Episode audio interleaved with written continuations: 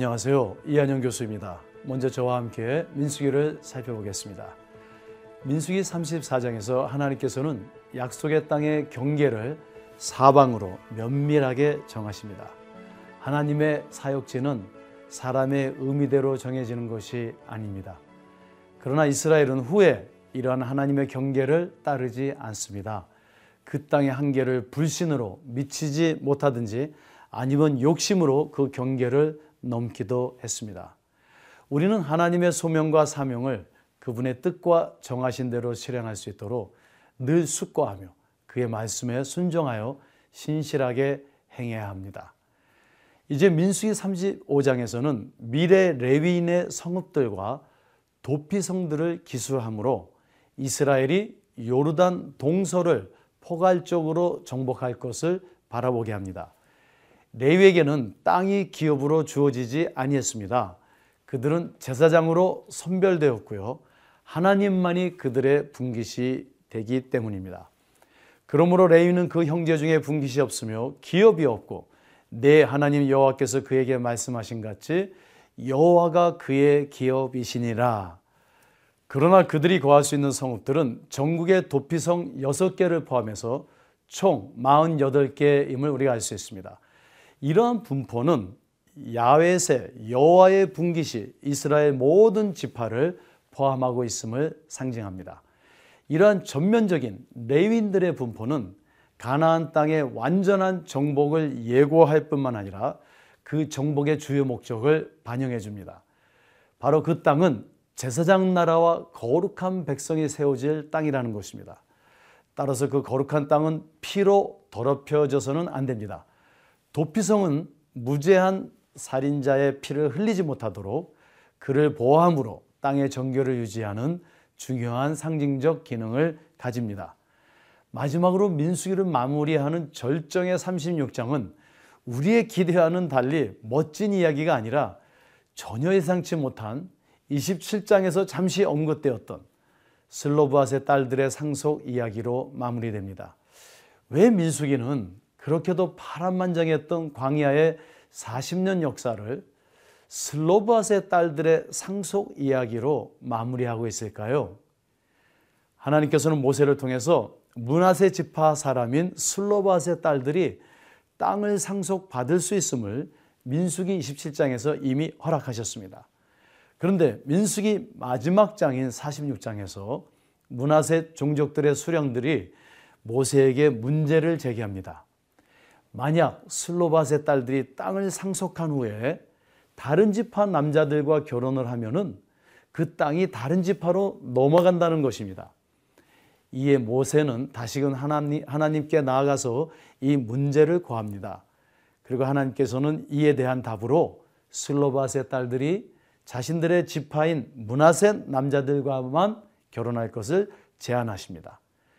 결론적으로 슬로바스의 딸들은 하나님의 말씀에 순종하는 것으로 그 땅을 상속하게 되고 이 사건으로 민수기를 마무리합니다. 민수기를 이렇게 시대적으로 미천한 어린 여성들의 땅 상속에 대한 이야기를 통해서 가장 귀하고 거룩한 영적인 믿음과 순종의 메시지를 전합니다. 민수기를 뒤돌아보면요. 홍해가 갈라지고 하늘에서 만나가 내려오고 반석에서 샘물이 터지고 하나님의 영광이 충만한 가장 영적인 사건들과 장면들 속에서 우리는 오히려 불신과 반란과 배교를 보았습니다. 이는 광야 진군에서의 참된 소망은 그 어떠한 비상한 것에 있는 것이 아니라 하루하루의 생존과 관련한 이 여성들의 지극히 작은 것들에서 하나님의 약속을 바라는 순수한 믿음과 순정에 있음을 보여줍니다. 그렇습니다. 민수기는 우리에게 추상적인 철학적 사유나 명상을 제시하지 않습니다. 그보다는 광야와 같은 이 땅에서의 진정한 성공은 하나님을 진정으로 믿고 신뢰하며 순종하는 하루하루의 삶 속에 있음을 말해줍니다. 자, 그럼 민수기 34장부터 36장까지 함께 읽도록 하겠습니다. 제 34장. 여호와께서 모세에게 말씀하여 이르시되 너는 이스라엘 자손에게 명령하여 그들에게 이르라. 너희가 가나안 땅에 들어가는 때에 그 땅은 너희의 기업이 되리니 곧 가나안 사방 지경이라. 너희 남쪽은 에돔 곁에 접근한 신광야니 너희의 남쪽 경계는 동쪽으로 염의 끝에서 시작하여 돌아서 아그라빔 언덕 남쪽에 이르고 신을 지나 가데스 바냐의 남쪽에 이르고 또 하살라다를 지나 아스몬에 이르고 아스몬에서 돌아서 애굽 시내를 지나 바닥까지 이르느니라. 서쪽 경계는 대해가 경계가 되나니 이는 너희의 서쪽 경계니라. 북쪽 경계는 이러하니 대에서부터 호르산까지 그어라. 호르산에서 그어 하맛 어귀에 이르러 시닷에 이르고 그 경계가 또 시브론을 지나 하살 에난에 이르나니 이는 너희의 북쪽 경계니라. 너희의 동쪽 경계는 하살 에난에서 그어 스밤에 이르고 그 경계가 또 스밤에서 리블라로 내려가서 아인 동쪽에 이르고 또 내려가서 긴네레 동쪽 해변에 이르고 그 경계가 또 요단으로 내려가서 염해에 이르나니 너희 땅의 사방 경계가 이러하니라 모세가 이스라엘 자손에게 명령하여 이르되 이는 너희가 제비 뽑아 받을 땅이라. 여호와께서 이것을 아홉 지파 반쪽에게 주라고 명령하셨나니 이는 루벤 자손의 지파와 갓 자손의 지파가 함께 그들의 조상의 가문에 따라 그들의 기업을 받을 것이며 문하세의 반쪽도 기업을 받았음이니라. 이 두 지파와 그 반지파는 여리고 맞은편 요단 건너편 곧 해돋는 쪽에서 그들의 기업을 받으리라. 여호와께서 또 모세에게 말씀하여 이르시되 너희에게 땅을 기업으로 나눌 자의 이름은 이러하니 제사장 엘라살과 눈의 아들 여호수아니라. 너희는 또 기업의 땅을 나누기 위하여 각 지파의 한 지휘관씩 택하라. 그 사람들의 이름은 이러하니 유다 지파에서는 여분네 아들 갈렙이요 시몬 지파에서는 암미우스의 아들 수멜이요. 베냐민 지파에서는 기슬론의 아들 엘리다시요. 단 자손 지파에서는 지휘관 요굴리 아들 북기요. 요셉 자손 중 문하세 자손 지파에서는 지휘관 에봇의 아들 한리엘이요. 에브라임 자손 지파에서는 지휘관 십단의 아들 그무엘이요. 스불론 자손 지파에서는 지휘관 바르나게 아들 엘리사반이요. 이사갈 자손 지파에서는 지휘관 아산의 아들 발디엘이요. 아셀 자손 지파에서는 지휘관 칠루미의 아들 아히브시요. 납달리 자손 지파에서는 지휘관 암미우스의 아들 부다헬입니다. 이들이 여호와께서 명령하사 가나안 땅에서 이스라엘 자손에게 기업을 받게 하신 자들이니라 제 35장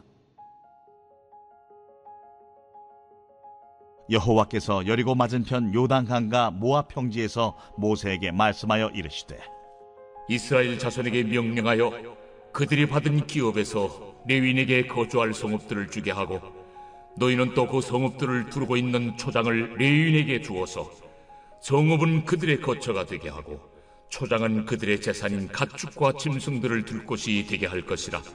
너희가 레윈에게 줄 성읍들의 들은 성벽에서부터 밖으로 사방 천 규빗이라. 성을 중앙에 두고 성밖 동쪽으로 이천 규빗 남쪽으로 이천 규빗 서쪽으로 이천 규빗 북쪽으로 이천 규빗을 측량할지니 이는 그들의 성읍에 들이며 너희가 레윈에게 줄 성읍은 살인자들이 피하게 할 도피성으로 여섯 성읍이요. 그 외에 사십이 성읍이라. 너희가 레윈에게 모두 사십팔 성읍을 주고 그 초장도 함께 주되 너희가 이스라엘 자손의 소유에서 레윈에게 너희가 성읍을 줄 때 많이 받은 자에게서는 많이 떼어서 주고 적게 받은 자에게서는 적게 떼어 줄 것이라. 각기 받은 기업을 따라서 그 성읍들을 레윈에게 줄지니라.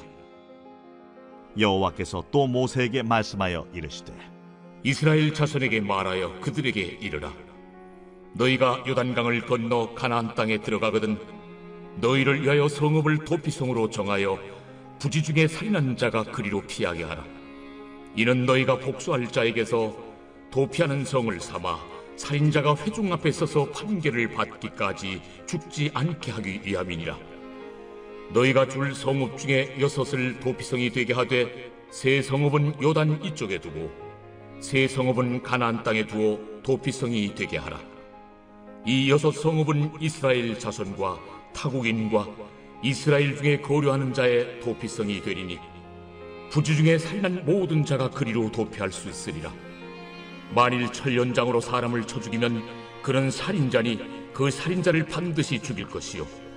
만일 사람을 죽일 만한 돌을 손에 들고 사람을 쳐 죽이면 이는 살인한 자니 그 살인자는 반드시 죽일 것이요. 만일 사람을 죽일 만한 나무 연장을 손에 들고 사람을 쳐 죽이면 그는 살인한 자니 그 살인자는 반드시 죽일 것이니라. 피를 보복하는 자는 그 살인한 자를 자신이 죽일 것이니 그를 만나면 죽일 것이요. 만일 미워하는 까닭에 밀쳐 죽이거나 기회를 엿보아 무엇을 던져 죽이거나 아기를 가지고 손으로 쳐 죽이면 그 친자는 반드시 죽일 것이니 이는 살인하였음이라. 피를 보복하는 자는 살인자를 만나면 죽일 것이니라.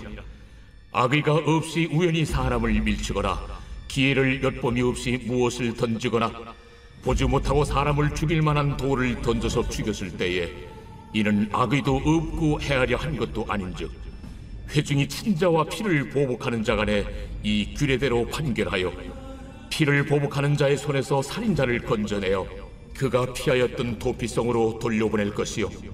그는 거룩한 기름 부음을 받은 대제사장이 죽기까지 거기 거주할 것이니라. 그러나 살인자가 어느 때든지 그 피하였던 도피성 지경 밖에 나가면 피를 보복하는 자가 도피성 지경 밖에서 그 살인자를 만나 죽일지라도 피 흘린 죄가 없나니 이는 살인자가 대제사장이 죽기까지 그 도피성에 머물러야 할 것이니라 대제사장이 죽은 후에는 그 살인자가 자기 소유의 땅으로 돌아갈 수 있느니라. 이는 너희의 대대로 거주하는 곳에서 판결하는 규례라 사람을 죽인 모든 자 곧 살인한 자는 증인들의 말을 따라서 죽일 것이나 한 증인의 증거만 따라서 죽이지 말 것이요. 고의로 살인죄를 범한 살인자는 생명의 속전을 받지 말고 반드시 죽일 것이며 또 도피성에 피한 자는 대제사장이 죽기 전에는 속전을 받고 그의 땅으로 돌아가 거주하게 하지 말 것이니라. 너희는 너희가 거주하는 땅을 더럽히지 말라. 피는 땅을 더럽히나니 피 흘림을 받은 땅은 그 피를 흘리게 한 자의 피가 아니면 속함을 받을 수 없느니라. 너희는 너희가 거주하는 땅 곧 내가 거주하는 땅을 더럽히지 말라. 나 여호와는 이스라엘 자손 중에 있음이.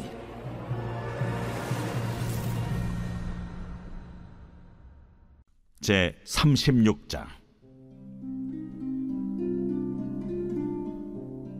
요셉 자손의 종족 중 문하세의 손자 마길의 아들 길르앗 자손 종족들의 수령들이 나와 모세와 이스라엘 자손의 수령된 지휘관들 앞에 말하여 이르되 여호와께서 우리 주에게 명령하사 이스라엘 자손에게 제비 뽑아 그 기업의 땅을 주게 하셨고 여호와께서 또 우리 주에게 명령하사 우리 형제 슬로브앗의 기업을 그의 딸들에게 주게 하셨은즉 그들이 만일 이스라엘 자손의 다른 지파들의 남자들의 아내가 되면 그들의 기업은 우리 조상의 기업에서 떨어져 나가고 그들이 속할 그 지파의 기업에 참가되리니 그러면 우리가 제비 뽑은 기업에서 떨어져 나갈 것이요. 이스라엘 자손의 희년을 당하여 그 기업이 그가 속한 지파에 참가될 것이라.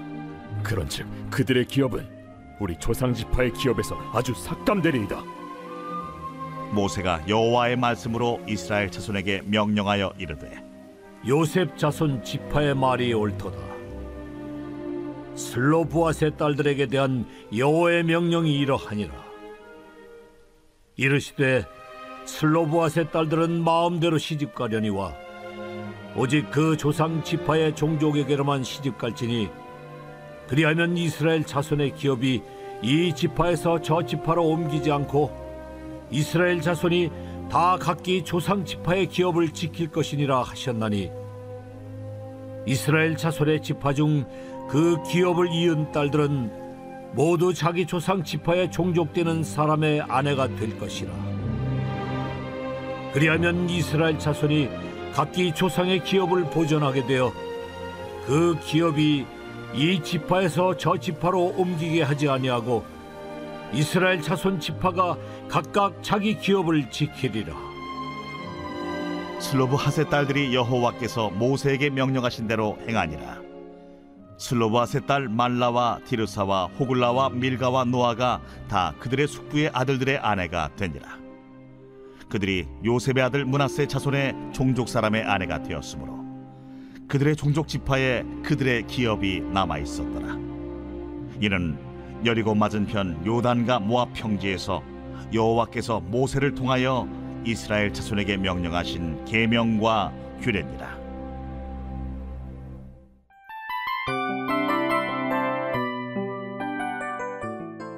이 프로그램은 청취자 여러분의 소중한 후원으로 제작됩니다.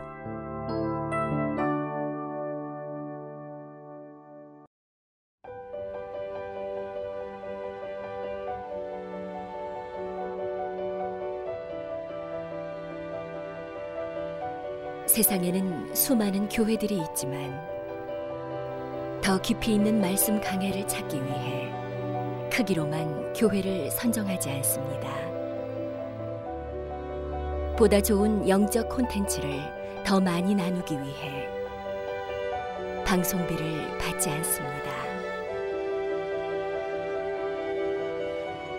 1년 365일 복음만 전하고 싶어서 우리는 광고를 하지 않습니다. 온누리의 복음을 땅끝까지 CGN TV와 함께 땅끝 선교사가 되주세요.